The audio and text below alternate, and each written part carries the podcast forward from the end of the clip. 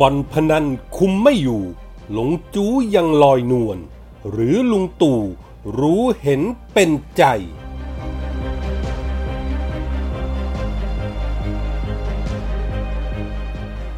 ปมปัญหาแต่งตั้งเนตรประเมศ ออกแนวอายการปกป้องพวกพ้องตนเอง ระวังเสียงร้องจากสังคม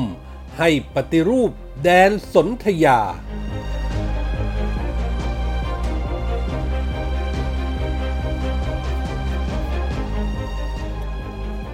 สวัสดีครับ ขอต้อนรับทุกท่านเข้าสู่ NGR Podcast ครับ ผมเกษตรชนะเสรีชัยรับหน้าที่ดำเนินรายการครับ วันนี้ผมมีคอลัมน์ข่าวปนคนคนปนข่าวประจำวันอังคารที่ 12 มกราคม พุทธศักราช 2563 มาฝากกันครับ สถานการณ์การแพร่ระบาดของโควิด -19 ที่จังหวัดในภาคตะวันออกพื้นที่สีแดงเข้ม มาถึงวันนี้อย่างอาการน่าเป็นห่วง เริ่มจากระยองต้องบอกว่าบ่อนพนันทำระทมอย่างต่อเนื่อง เมื่อตรวจพบว่ามีผู้ติดเชื้อโควิดเพิ่มอีก 11 ราย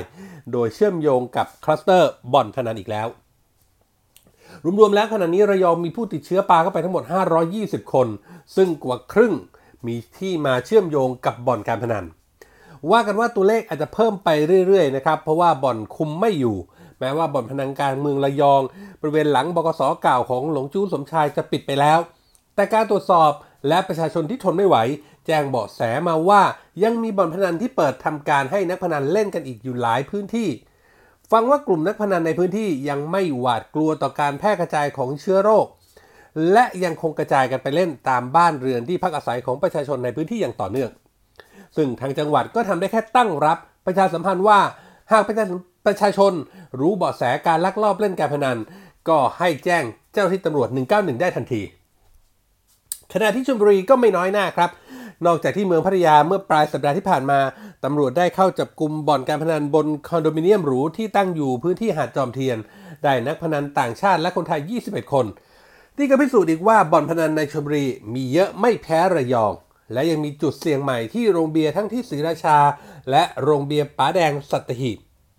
เมื่อเจาะกันลงไปก็วนกลับมาที่ปัญหาของขายใหญ่เจ้าของบ่อน และก็บิ๊กสีกากีที่มีสัมพันธ์เป็นเนื้อเดียวกัน คอยแอบอิงอำนาจรัฐที่เกี่ยวข้อง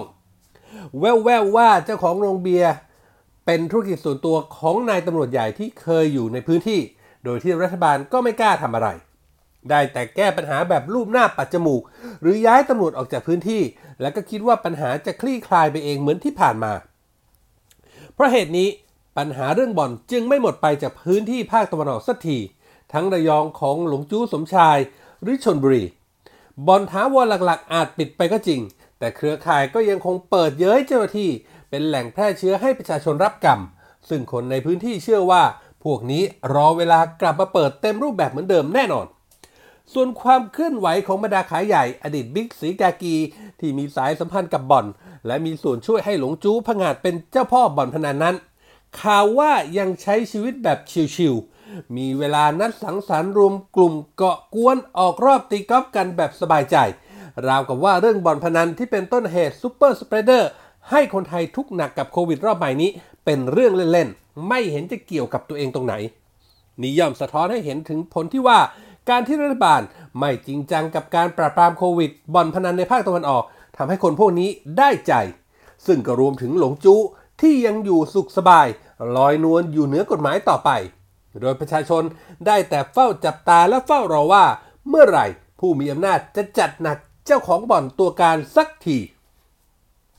ความจริงตอนนี้ควรจะต้องเป็นโอกาสที่จะถอนรากถอนโคน แต่พลเอกประยุทธ์จันโอชานายกรัฐมนตรีก็ไม่เด็ดขาด ทุกเรื่องไม่สงบจบที่ลงตู่เหมือนเมื่อสมัยก่อน ขณะที่พลตรเอกสุวัสด์แจ้งยอดสุขพบตรก็ทำงานตั้งรับตามรัฐบาลอย่างเดียว ไม่มีบทบู๊ไม่มีเชิงรุก ปฏิบัติการต่างๆ และความคืบหน้าในการดำเนินคดีเรื่องบ่อน จึงนิ่งอยู่กับที่ คนในพื้นที่เองซึ่งก็อาจรวมถึงคนทั้งประเทศก็ท้ออย่างเช่นผลโพลซูเปอร์โพลวันก่อนที่ชี้ว่าลุงตู่เปลี่ยนไป ผิดหวังกับนายกที่ไม่กล้าแก้ไขปัญหาเรื่องบ่อนพนัน ทั้งๆทที่ประชาชนพยายามชี้เบาะแสบ่อนพนันของหลวงจู้สมชายที่ยองมานาน ก่อนที่จะมีโควิดระบาดรอบใหม่ จนป่านนี้ก็ยังเจอคนติดเชื้อเรื่อยๆ ทั้งรัฐบาลและตำรวจ ก็ยังไม่มีคำตอบ แถมทอดเวลามาจนถึงวันนี้ท่าทีก็เหมือนดูจะเบี่ยนเบนประเด็นไปเรื่องอื่น หวังกระแสใหม่กลบกระแสเก่า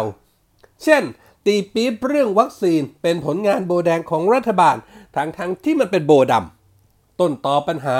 สวยการพนัน และแรงงานเถื่อนที่เกี่ยวข้องกับเจ้าหน้าที่รัฐ เอาไม่อยู่ ปราบไม่ได้ ยังปล่อยขบวนการหากินกับบ่อน สวยแรงงาน พยองเชิดหน้าแบบไม่สะทกทานอะไรเลย งานนี้ลุงตู่ถ้าเลือกอยู่เฉยๆ ก็บอกได้เลย ว่าไม่สามารถสร้างความไว้วางใจ และศรัทธากับสังคมได้อีกต่อไป ผลโพนั้นได้สะท้อนให้เห็นว่าอิทธิพลมืดยังอยู่เหนืออำนาจรัฐ เป็นความรู้สึกอัดอั้นตันใจของประชาชนแค่ไหน ลุงตู่จะไม่รู้ดูไม่ออกเลยหรือ ว่าประชาชนเขาคิดกันอย่างไรช็อตต่อไป ก็ต้องพิสูจน์กันว่า หลงจู้อยู่เหนือลุงตู่ เพราะลุงก็รู้เห็นเป็นใจกัน มีที่มาที่ไปด้วยสายสัมพันธ์แน่นปึกกับผู้ใหญ่อุ้มชู ผลประโยชน์ร่วมกันหรือไม่ เมื่อไรที่คลื่นลมสงบ หลงจู้ได้กลับมาใหม่ เมื่อนั้นเป็นอันได้รู้กันว่า เสียงลือเสียงเล่าอ้างนี้ จริงหรือไม่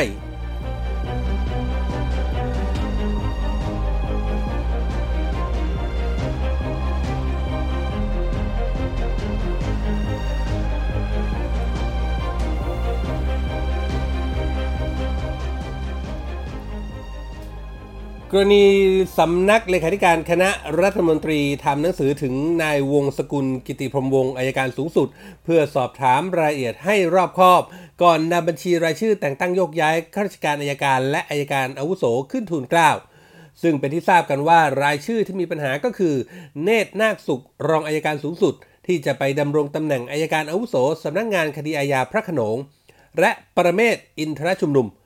อธิบดีอายการสำนักงงานคดีอาญาธนบุรี ที่จะไปดำรงตำแหน่งผู้ตรวจการอายการ กรณีนายเนตรนั้นเป็นที่รับรู้กันว่า คณะกรรมการอายการ ได้แต่งตั้งคณะกรรมการสอบสวนความผิดวินัย ที่สั่งไม่ฟ้องนายวรยุทธ์อยู่วิทยาหรือบอสในคดีขับรถยนต์ชนดาบตำรวจสอนอทองหล่อเสียชีวิตเมื่อปี 55 ซึ่งเป็นที่สนใจของสังคม จนนายกรัฐมนตรีต้องตั้งคณะกรรมการชุดวิชามหาคุณขึ้นมาตรวจสอบ และในรายงานผลการตรวจสอบก็ระบุชัดว่า รองอายการสูงสุดที่สั่งไม่ฟ้องคดีบอสใช้อำนาจและดุลพินิษที่ไม่ชอบ และอายการสูงสุด ในฐานะผู้มอบอำนาจ ก็ไม่อาจปฏิเสธความรับผิดชอบ ต่อความบกพร่องในการกำกับการปฏิบัติหน้าที่ของรองอายการสูงสุด ผู้รับมอบอำนาจได้ จากนั้น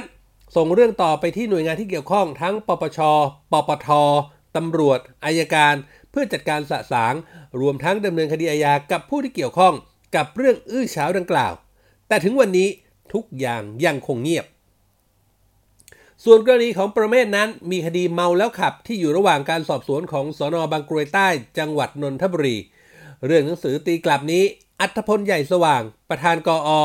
บอกว่าจะเรียกอธิบดีอายการสำนักงานคณะกรรมการอายการ ในฐานะเลขากออเข้ามาหารือเพื่อที่จะเรียกนัดประชุมกออวาระพิเศษโดยเร็วที่สุด และการประชุมกออวาระพิเศษก็มีขึ้นเมื่อวันที่ 11 มกราคม โดยนายวงศกุลกิติพรมวงอายการสูงสุดเข้าร่วมการประชุมด้วย อัธพลให้สัมภาษณ์สื่อหลังการประชุม สรุปได้ความว่า เรื่องให้ทบทวนแต่งตั้งบุคคลทั้งสองนั้นไม่จริง ไม่ใช่การตีกลับหนังสือจากเลขาครม ที่ส่งมานั้น แค่ขอข้อเท็จจริงเพิ่มเติมจากอายการสูงสุด กรณีการขอโปรดเกล้านายเนตรนาคสุข และนายประเมศอินทรชุมนุม เป็นหน้าที่ของอายการสูงสุด ที่จะต้องชี้แจงให้ข้อมูลดังกล่าว และอายการสูงสุดก็บอกว่าจะเป็นคนให้ข้อมูลเพิ่มเติมกับทางเลขาครมอเอง ส่วนหนังสือที่ส่งมานั้น เป็นเอกสารลับที่ส่งถึงอายการสูงสุดไม่สามารถเปิดเผยได้ และทางกออก็ไม่เห็นเอกสารดังกล่าวสำหรับขั้นตอนหลังจากนี้จะเป็นอย่างไรนั้นตอบไม่ได้ เพราะไม่ใช่ประเด็นที่เกี่ยวข้องกับทางกออทางกออคงไม่เข้าไปก้าวล่วงในอำนาจของฝ่ายบริหารของอายการสูงสุด เมื่อถามว่ากออสามารถแต่งตั้งเนตรเป็นอายการอาวุโสได้หรือไม่ ขณะอยู่ระหว่างการถูกตั้งกรรมการสอบ อัธพลบอกว่ายังไม่ได้พิจารณาถึงระเบียบในเรื่องนี้ ส่วนความคืบหน้าในการสอบสวนเนตรยังตอบไม่ได้ เพราะคณะกรรมการสอบสวนเป็นอีกชุดหนึ่งกำลังสอบสวนอยู่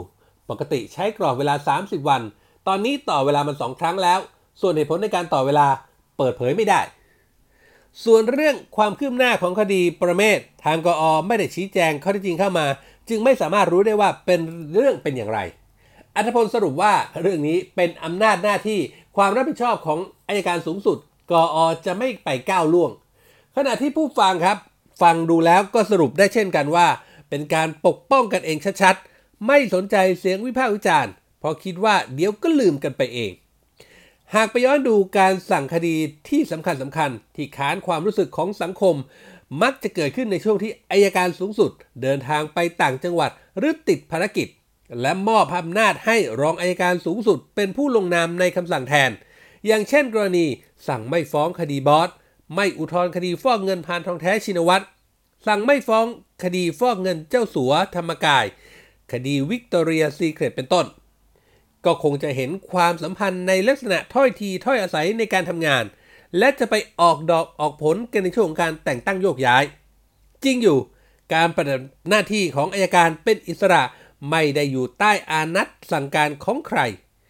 ก็ต้องจับตากันต่อครับว่า กรณีที่เป็นปัญหานี้อายการสูงสุด จะดำเนินการต่อไปอย่างไร จะยังคงยืนยันการแต่งตั้งเนตรและประเมศหรือไม่ แต่ต้องไม่ลืมว่าขณะนี้สายตาของสังคมนั้น มององค์กรอายการเป็นเหมือนรัฐอิสระ ที่ความหมายไม่ต่างจากแดนสนธยา และเสียงเรียกร้องให้มีการปฏิรูปองค์กรอายการแห่งนี้ ก็จะดังขึ้นเรื่อยๆ โปรดคอยติดตามครับ